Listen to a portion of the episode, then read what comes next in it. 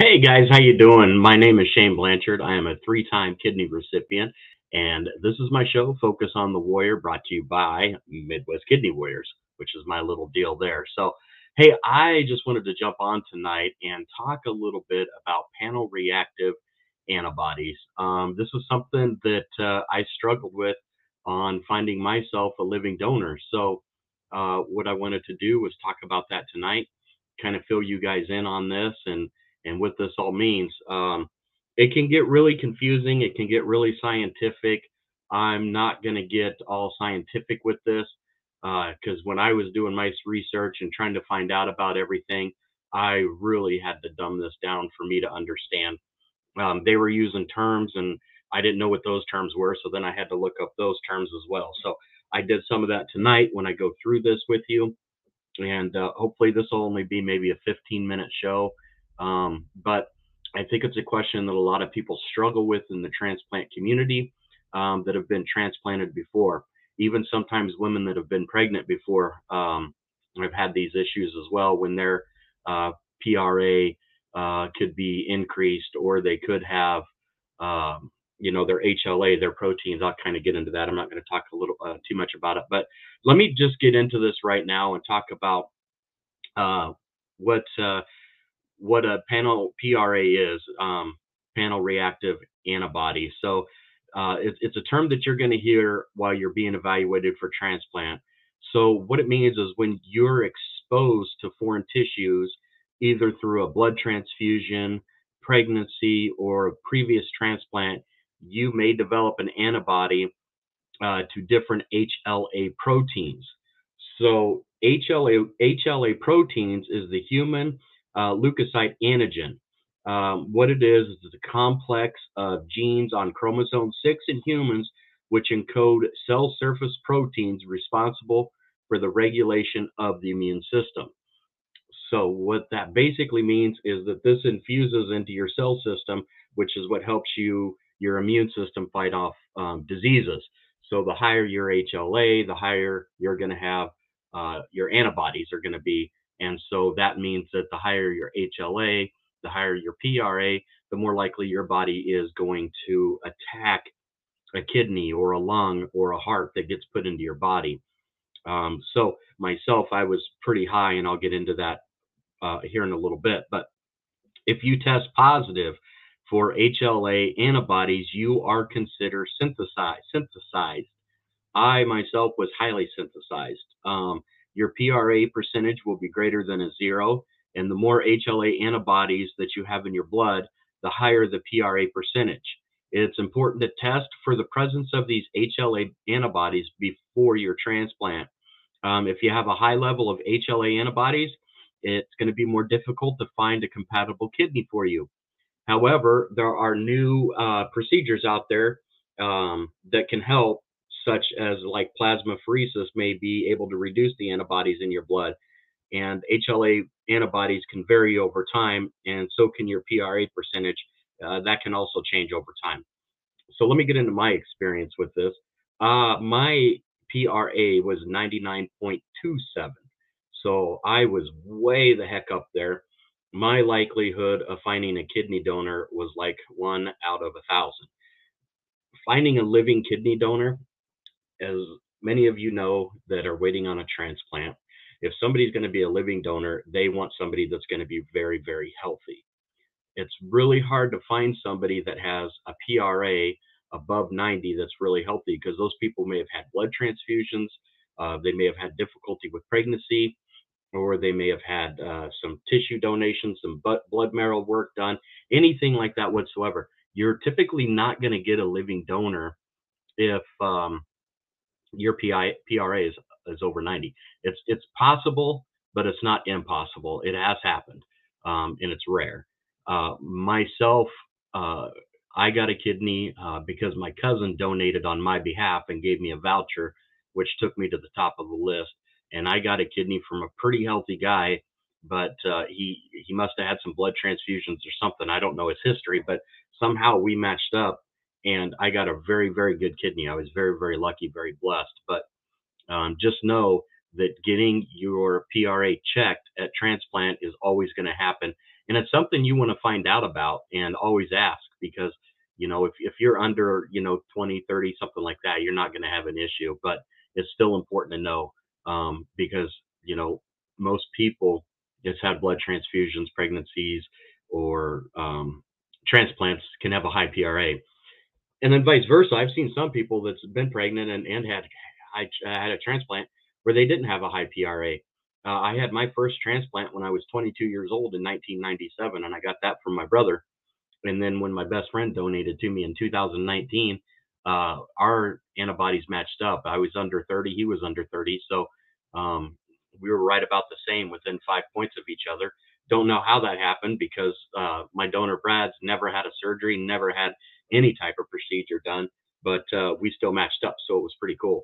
Um, but again, I ended up getting seven blood transfusions after that transplant, and uh, that just bumped me way the heck up there on the numbers. So, um, another thing I'll talk about is is is how you get the antibodies, which I've hit on a little bit, but let me get this a little deeper here. Um, anti-HLA antibodies are formed by the immune system when you are exposed to proteins that appear similar to tissue types. This most commonly occurs in the setting of previous transplantation, pregnancy, or blood transfusions. Occasionally, the cause of anti-HLA antibody formation is not known. Unfortunately, once you have anti-HLA antibodies, they do not go away on their own. Antibodies can be difficult to remove from the body, although different treatments have been tried.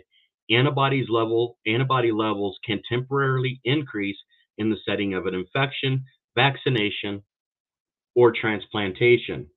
So anti-HLA antibodies, let me talk about that because it's a different word than what I use. But those are formed by the immune system when you're exposed to proteins that appear similar to tissue types.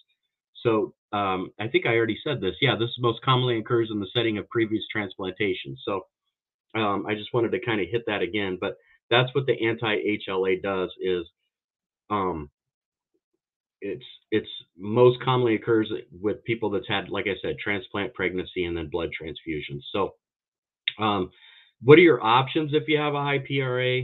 Well, although it can take longer to get a transplant if you have high levels of um, antibodies, you do not need to lose hope. There are many options that's available for patients with high levels of antibodies. If you do have high antibodies, you can seek out a specialized transplant center to expose these options. Uh, so a positive cross match, and, and what's a positive cross match? So the cross match test is a very important part of the living donor workup and is repeated again just before the transplant surgery. What happens is that blood from the donor and the recipient are mixed together. If the recipient cells attack and kill the donor cells, the cross match is considered positive. In other words, you want the blood to mingle. You don't want it to fight. And so that's what they do for a cross match is they'll put both your blood together and make sure that they mingle and that they don't fight with each other. So positive uh, cross match kidney transplantation. Occasionally, it is possible to undergo positive cross match transplantation. In this case, you have antibodies towards your donor, but it is safe to cautiously undergo transplantation at a specialized transplant center with expertise in this particular area you may need special treatments such as plasmapheresis or intravenous hemoglobin uh, to undergo this type of transplant. These are treatments that can remove antibodies. In select situations, positive cross-match kidney transplantation is a better option than remaining on the deceased donor waiting list.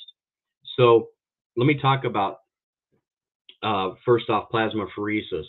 So plasmapheresis is a type of um, injection that you get it's an infusion. And what that does, say, if your antibodies, your your PRA is like say 99, um, they'll give you these uh, this plasmapheresis, and that can take out some of those proteins.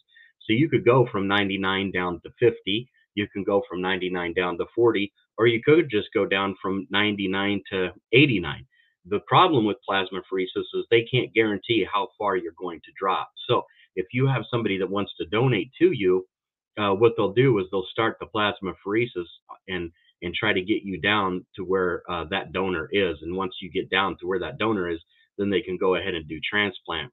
Now, I had looked at this as an option for me when my cousin was going to donate, but the problem at the time was time constraint. And the other problem with plasmapheresis is you don't know the time or how many treatments it's going to take. So it's kind of a new science. So that's why we went ahead and did the living voucher program instead of plasmapheresis for myself.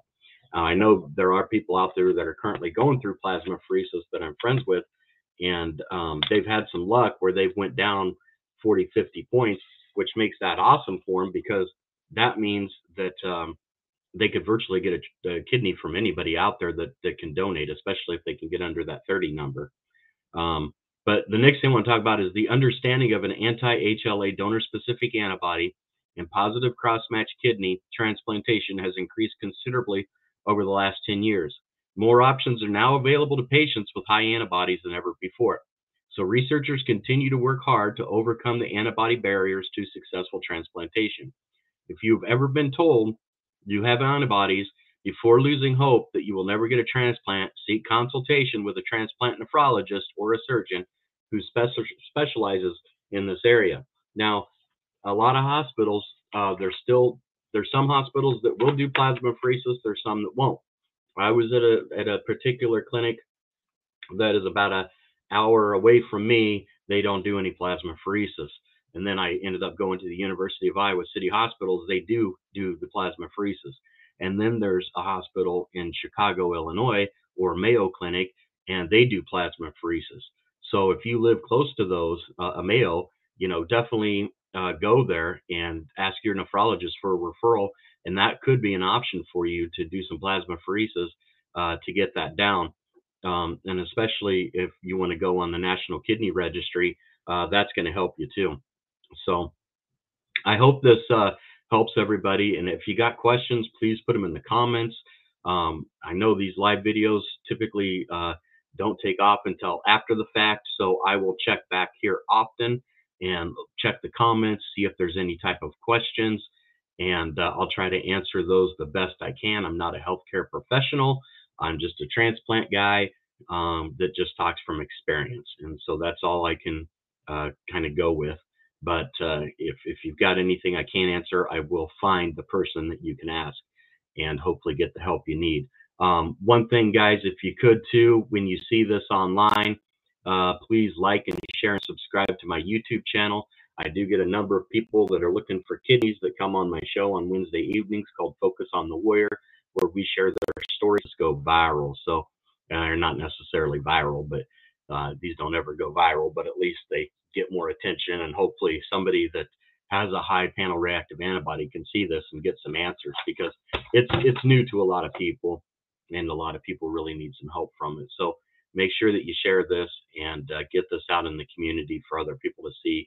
And again, if you got questions, just leave a comment and ask, and uh, I'll try to answer best I can, or I'll I'll find somebody that definitely knows the answer. So, and I thank you guys for watching. I told you this was probably only going to be about a 15, 20 minute deal. It's just short and sweet. Um, but uh, again, thanks for watching. Thanks for tuning in. Make sure you comment. Make sure you ask questions. Make sure you share this. Make sure you like and subscribe to my YouTube channel. So that way we can help people out there that need a kidney transplant. So until then, guys, uh, take care. God bless you and uh, be blessed.